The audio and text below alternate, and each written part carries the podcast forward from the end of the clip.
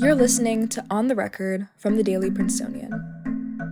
General Mark Milley, class of 80, visited the university on Saturday, January 7th to celebrate the 100th anniversary of Hobey Baker Rink.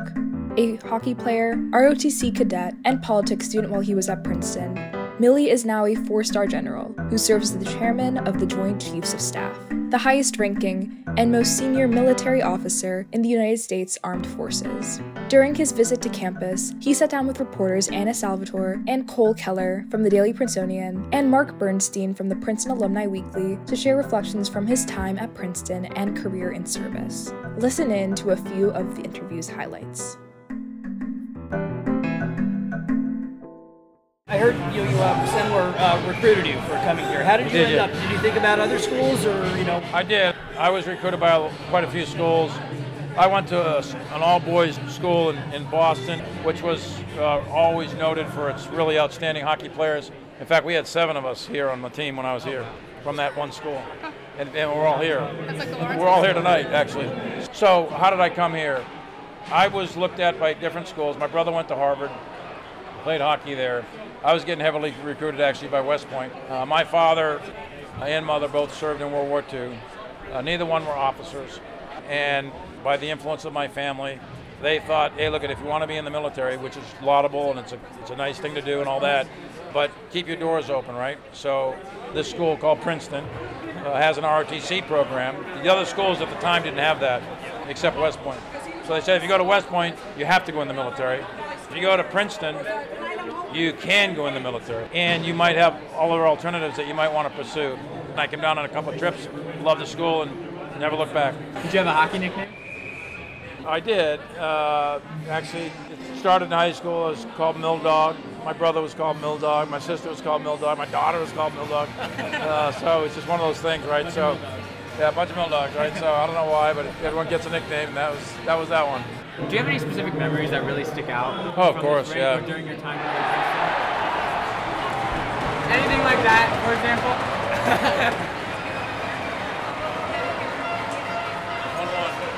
Do I have any specific memories? Yeah, I have hundreds of them. Too many to actually recount in, in just a few seconds. But look at this is a first of all, this rink is is a national icon. To tell you the truth, this is the oldest rink, as you know, of any university in America that's been continuously used as a hockey program. And tomorrow, in fact, uh, the 8th, is the 100th anniversary of the first collegiate hockey game in this rink. It's, it's a great span of, of alumni that showed up, a lot of support. The whole idea of team sports and athletics, it's much bigger than just putting points on a board. It's about resiliency. It's about teamwork. It's about you know learning how to uh, you know take a, take your lumps, get knocked down, get back up. That's what it's really about, and, and the camaraderie that's built with all that. It's been two years and a day since January 6th when right wing protesters stormed the Capitol. How does the insurrection continue to affect your day to day responsibilities as chair of the Joint Chiefs of Staff? As I come to a place like this, I come to Princeton, I get a chance to talk to hockey players on the, on the men's team, a chance to talk to hockey players on the women's team, and it gives me hope. It inspi- anytime I'm around young people, it inspires me because they are the future. And I see what I see is resilience, what I see is optimism, what I see is innovative uh, attitudes towards things, what I see is folks that are going to lead our country in different directions. And that's the beauty of our country. If you look at the preamble to the Constitution, I take an oath to the Constitution, right? The preamble says, in order to form a more perfect union, it acknowledges that we are not perfect and we weren't perfect. And we are, in order to form a more perfect union, we are constantly striving as a country to get better. We are a country that looks to the future, not to the past. So, what 6 January, for me, what it demonstrates to me is the resilience of our country, the resilience of our people, the resilience of our people to overcome something that was very dramatic and, and threatened the very sinews, the very institutions of our society, the very democratic institutions, the peaceful transfer of power, the counting of the electoral college votes, etc. That threatened that, but it held.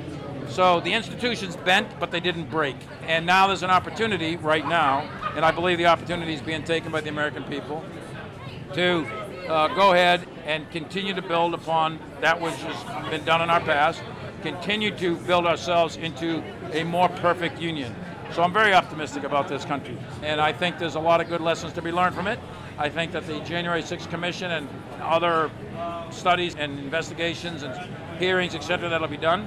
All of that is in the spirit of transparency so that the American people can learn from things like this and move on to a better future. When I came here, the only Ivy League school that had ROTC was Princeton. Princeton has had ROTC unbroken since uh, 1960, and and uh, it's the only school like that. Now we have managed over the last few years to get ROTC put back on to the other Ivy League schools. I think that's to America's benefit. Uh, you're not going to get huge numbers out of these schools, but you are going to get some. If you go to those schools, you are really having an opportunity, uh, unlike 99.9% of the world and most of the country, right?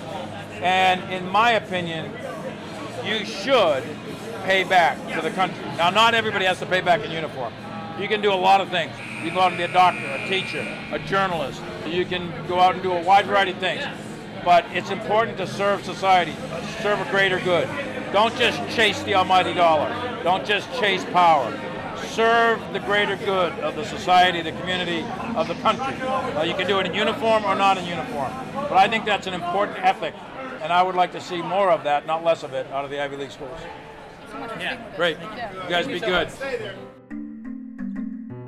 You can read the full interview at dailyprincetonian.com or at the link in the show notes. This episode was produced under the 147th board of the Prince. For the Daily Princetonian, I'm Eden Tashoma.